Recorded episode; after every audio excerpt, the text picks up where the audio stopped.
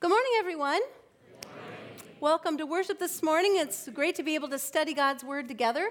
If you would like to use a Bible this morning in worship, our ushers are going to be walking Bibles up. Just raise your hand and let them know you can borrow one during worship today. Today is our second week of our spiritual bodybuilding series. If you missed last week, I'd like to encourage you to go to our website and watch the first sermon that sets the foundation for these weeks that are, will follow as we talk about spiritual gifts together. Spiritual gifts are gifts that God gives his people through his Holy Spirit.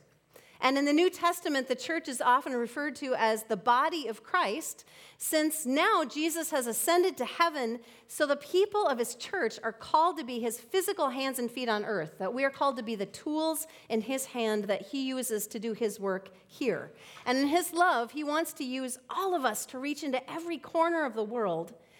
And the Holy Spirit's power is what's released in us to do just that. There's an old story that you might have heard about a little boy who was afraid of thunder, and when a storm broke out in the middle of the night, his mother dragged himself, herself out of her bed and went into his room to comfort him, and when he had calmed down a little bit, she reminded him, you know, even when I'm not with you, God is always with you. And the little boy sniffled a little bit and then said, yes, I know, but I want God with skin on. Sometimes to feel God's love, you just need a person to deliver it, right? And since God made us, he certainly knows that about us. He knows that we need his love and his grace, but we also need each other. And that's why he calls us both to receive his love and to give it, to be vessels of his grace for one another. And that's why in the body of Christ on earth, his church, God has poured out the gifts of his Holy Spirit to empower each of us in special ways so we can reflect who he is and be the presence of God's love with skin on for those around us. And the gifts of the heart that we talked about last week are certainly those kind of gifts: helps, hospitality, mercy. And in some ways, those gifts are kind of behind-the-scenes gifts, but they are gifts that result in people receiving and feeling the love of God in very immediate ways, in very personal, hands-on ways. And when people are using the gifts that the Holy Spirit has given them, it's often pretty obvious to us. Even now, you probably can think of some people that you think are gifted by God in the areas of helping or hospitality or mercy, or in the gifts that I'm going to be outlining today, faith and generosity. There are people who, living these gifts, shine so brightly, it's hard not to see them, who, if they don't use that gift, they feel like they're not being their truest selves. To be specifically gifted by God in these areas points to a calling on your life to shine Jesus' love in these particular ways. So as we're going through the different kinds of spiritual gifts presented in Scripture, we're going to be using some groupings that were presented by Life Keys Resources. I'm going to walk through those for you. The gifts of the heart that we were talking about last week and this week are helps, hospitality, mercy, faith, and giving. The gifts of proclamation are evangelism, teaching, discernment, knowledge, prophecy, and wisdom. The gifts of action are leadership, administration, shepherding, encouragement, and apostleship. The gifts of inspiration are healing, miracles, speaking in tongues, and interpretation of tongues. And our children's minister, Britta, broke these down for the kids in a more kid-friendly way to teach at Sunday school, and I liked them so much I wanted to present them for you big kids too. So the gifts of the heart help us love others well, love others like Jesus. The gift of proclamation help us tell God's truths well. The gifts of action help us act as God directs to do what we're called to do well. The gifts of inspiration help us reveal God's power to the world. So as we go through this series, you might discover that God has gifted you in several of these areas in different ways. But today, as we're specifically looking at the gifts of the heart, I want to point out something unique about this particular category, that while it certainly contains areas in which God specifically gifts people for the sake of the world, this category also is things that throughout Scripture, all followers of Jesus are called to practice in some form, because these things reflect the heart of Jesus, that Jesus calls all of us to grow in being helpful and hospitable and merciful and generous and to live by faith, because all of those things reflect the heart of Jesus. They reflect Jesus' character. So while this might not be your particular area of gifting for the sake of the world, these are areas where God might be calling you to grow. And for that reason, people who have been gifted by the Holy Spirit in these areas tend to be, to serve the body of Christ as coaches or mentors for spiritual bodybuilding for all of us, whether they know they're doing that or not. Some people are particularly gifted with faith by God, and their faith inspires and strengthens the faith of others in the body, because sometimes we need somebody else's faith to lean on when ours feels weak. And each one of us are called to grow in faith ourselves, but their faith helps ours to grow. And in the same way, some people are particularly gifted by the Spirit with a gift of giving, of generosity, and they inspire and encourage others in the body to live generous lives too, just as those who are merciful inspire us to grow in mercy, and those who are helpful inspire us to help, and those who are hospitable inspire us to grow in welcoming others. And I want to make sure to point that out today, because as we get into the other giftings, the ones of proclamation and action and inspiration, there will be some gifts that are presented that God is not giving you, gifts that he has not asked you to demonstrate in the body, and that's okay, because God intentionally gives us different gifts in the body. But while our function or our purpose in the body might be different, every single gift that God gives us to use must be, needs to be used in love. Just like all parts of the body, though different in purpose, need to be connected to the lifeblood of the body to be vital and alive. You see, any gift that is not used in love doesn't actually reflect the heart of Jesus. You can see First Corinthians thirteen if you want more information about that. And while in this series there will be some gifts that we talk about that won't be your gift in the body, there also might be gifts that God uses this opportunity to show you that he wants to give you, maybe gifts you'd never even imagined. And there might be things that you can see that other people's gifts in the body of Christ can help you in developing more of your own discipleship life. And these things that I'm presenting today, faith and generosity, are especially true in that way. So with that disclaimer, what does it look like to have the gift of faith? If you have a Quest Bible, it's found on page fourteen twenty-three, Matthew five. We're going to turn to a story where Jesus points out an exemplary faith example to his disciples, disciples, and it comes from a completely unexpected source. So Matthew eight, starting in verse five. When Jesus had entered Capernaum, a centurion came to him asking for help. "Lord," he said, "my servant lies at home, paralyzed, suffering terribly." So stop there for a minute.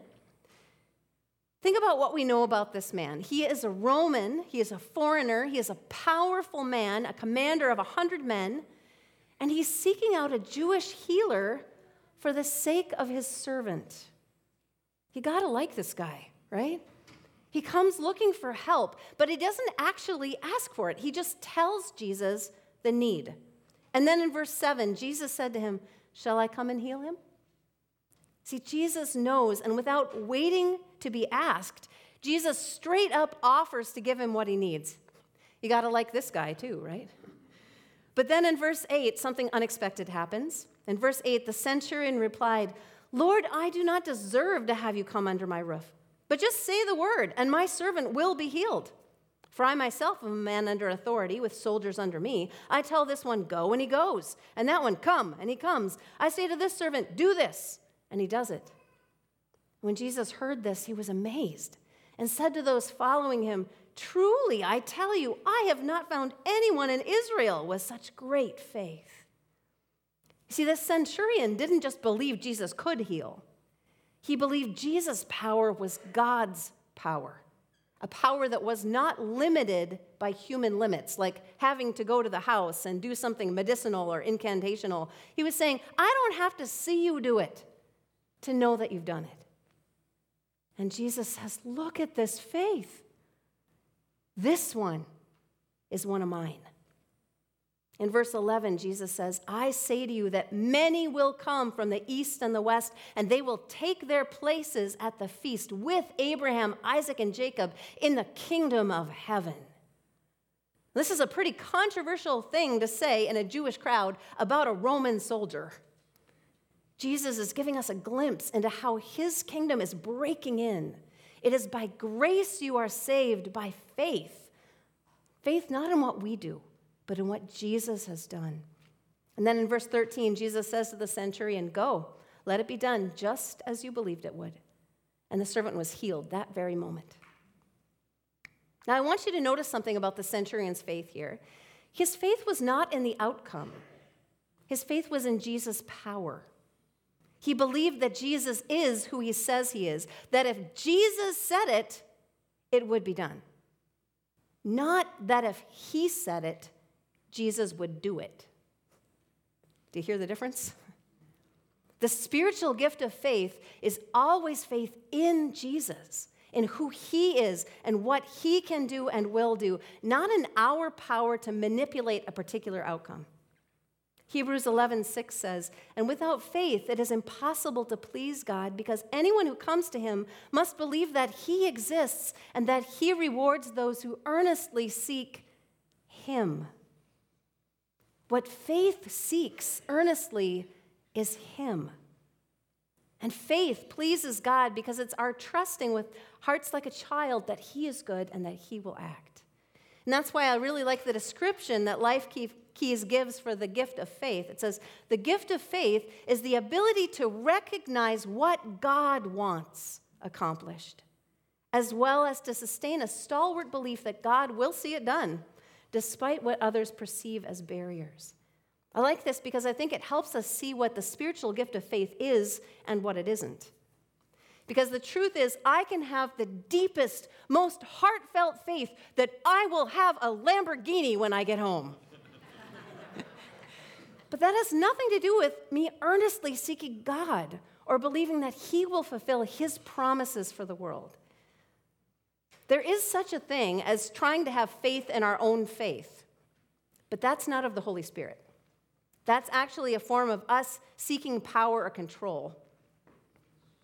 Spiritual gift of faith is the ability to trust God for what he has promised in a way that other people see the trustworthy God that you see, even in the midst of the hardships of this world that are so much easier to see. But for that, you have to know what God has promised, as opposed to vague spirituality or bumper sticker theology. Because so many times we try to have faith in things that sound spiritual, but they're not actually God's promises. Do you know what God's promises are to you in Jesus Christ?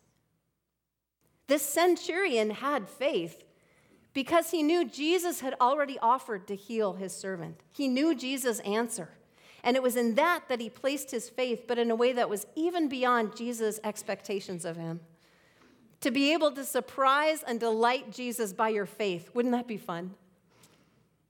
But you know this gift of faith in someone when you experience it, because seeing this kind of faith at work inspires you to want to trust Jesus more too. When you see this kind of faith in action, you start to ask, Lord, help me trust like that. What is the blockage going on in my heart that keeps me from letting that kind of beautiful trust just flow in me? Because I can see that you're worthy of it. The spiritual gift of faith inspires our faith in Jesus' faithfulness, in his goodness, and in his power. And that's why it's a gift of the heart, because it leads us into more deeply trusting his heart. Which leads us to the next gift of the heart, the gift of giving or generosity. And for this, we move on to another story of Jesus pointing out to his disciples a heart of exceptional generosity. It's found on page fourteen eighty-six of your Quest Bible in Mark twelve. And again, it comes from a totally unexpected source, someone who really didn't have anything to spare.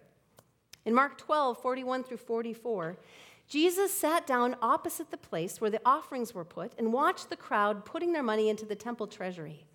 Many rich people threw in large amounts, but a poor widow came and put in two very small copper coins worth only a few cents. Calling his disciples to him, Jesus said, "Truly I tell you, this poor widow has put more into the treasury than all the others. They all gave out of their wealth, but she out of her poverty put in everything, all she had to live on." I love this scene. Sometimes it even brings tears to my eyes because I can see so clearly that Jesus sees what nobody else does, that he's moved, he's touched by this woman's heart of love and this self-sacrificial act because he knows her heart. And he knows what this has cost her, and he wants to honor her beautiful love by not letting this moment be lost on his disciples. Two pennies in a box for God's glory, and he glories in the heart that put in there. And in this story, a few minutes ago, Peter and his disciples had been oohing and aahing over the magnificence of the temple around them, and Jesus basically responded by saying, "Yeah, whatever, that's all temporary." But then he says, "Look, do you see her heart? Do you see her? She's one of mine. Can you see her?" And of course they can't. Not yet. They're just starting off as Jesus' students, but this lesson of what a heart of love and trust in action looks like, Jesus needs to show them because this gift of the heart moves Jesus' heart because Jesus knows a little something about a love that costs him everything. And seeing that kind of self-sacrificial love for others in this widow who herself has lost so much, it's the most beautiful thing he's seen all day. Now, you might think the gift of generosity, the gift of giving, is something you have to be rich to have. But I have to tell you, the most generous people I have ever known seem to be people who have next to nothing but gave anyway. I'll never forget in West Africa, in a church that I visited, how the offering time was the most joyful time of the service, that everyone danced to the front and they dropped their offering in the offering basket and they danced back in the joy of feeling that they were part of what God was doing in the world. They were part of blessing the world together. Giving is a sign of trust. It's a sign of trust in God and trust that your life is meant to be about more than just yourself. And Paul talks about that into the Corinthian church in his second letter, uh, verse chapter eight, verse seven. "But since you excel in everything, in faith, in speech, in knowledge, in complete earnestness, and in the love we have kindled in you, see that you also excel in this grace of giving. For you know the grace of our Lord Jesus Christ, that though he was rich, yet for your sake he became poor, so that you through his poverty might become rich. Now finish the work so that your eager willingness to do it may be matched by your completion of it according to your means. For if the willingness is there, the gift is acceptable according to what one has, not according to what one does not have." And then in chapter nine, "Each of you should give whatever you've decided in your heart to give, not reluctantly or under compulsion. For God loves a cheerful giver. And God is able to bless you abundantly so that in all things, at all times, having all that you need, you will abound in every good work." You see, the gift of generosity from God is not one that's meant to bankrupt you.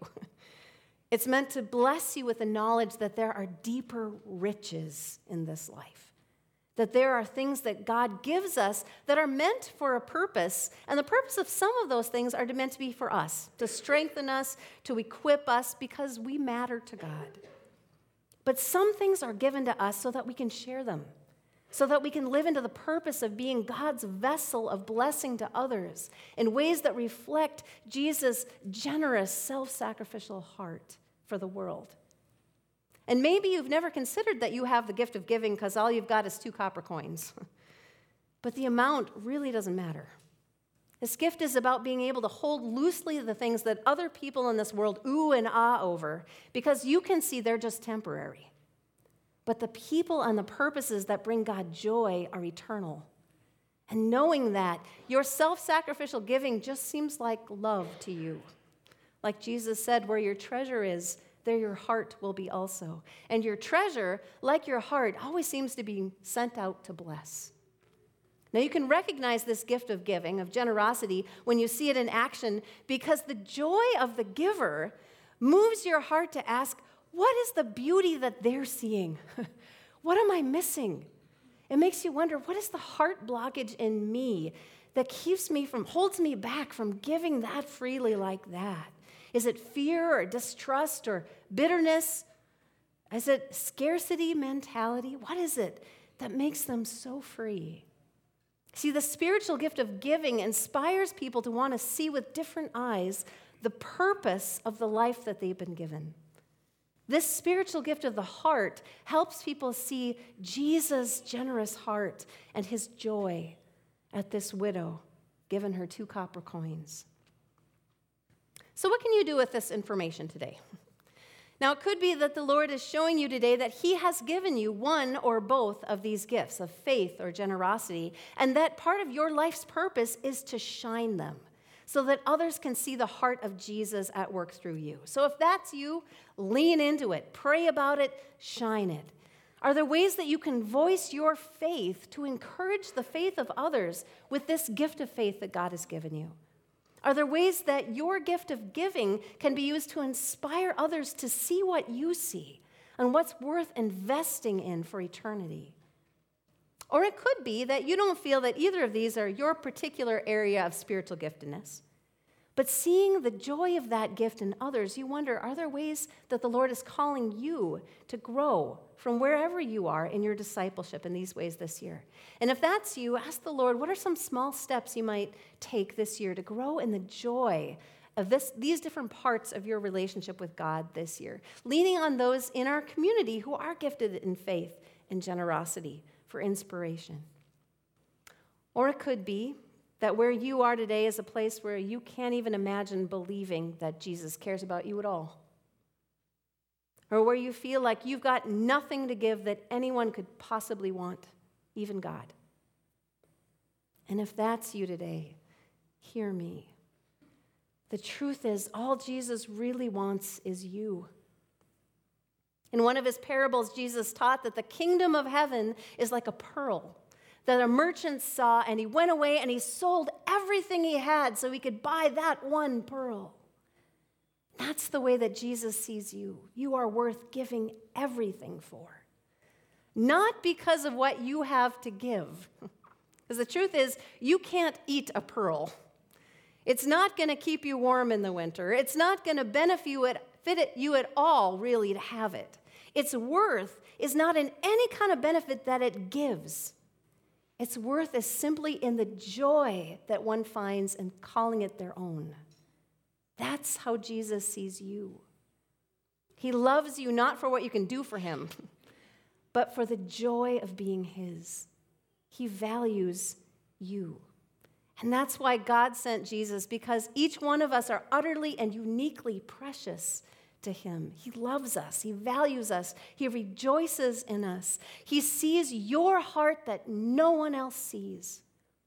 And seeing it, Jesus gave everything, laid down his life on the cross so he could put to death everything that could ever separate you from him. All sin, the barrier of death, thrown as far from you as the east is from the west. So when Jesus rose to start a new beginning, seeing your heart today, he can say, look, this one's mine. Our spiritual gifts are God's way of investing his life in ours, because he first chose to give his life for us. And really, that gift of his heart, that's the only one that really matters, isn't it? Because all the rest of this, including our faith, is simply a response to that amazing love. So let's respond to that right now. Let's pray. Lord God, we thank you for the gift of your heart that you freely gave us in your Son, Jesus. Thank you, Jesus, for meeting us where we are, for seeing us, for knowing us, valuing us, loving us, enough to die for us and rise for us, to draw us to you. And we thank you, Lord, for the gift of your Holy Spirit, that it's not enough to save us, Lord, but that you want to live with us and in us and through us, that you want our lives to be part of your eternal joy for the sake of the world that you love. So, Lord, we pray as we continue through this series that you would open our hearts to see the ways that your Holy Spirit is moving us, equipping, equipping us, strengthening us to live out our discipleship to you, to see how the unique purpose that you've given us is meant to be lived in this world. But we thank you most of all, Lord, for the gift of your heart of love for each one of us. For it's in Jesus' name and in his heart that we pray. Amen.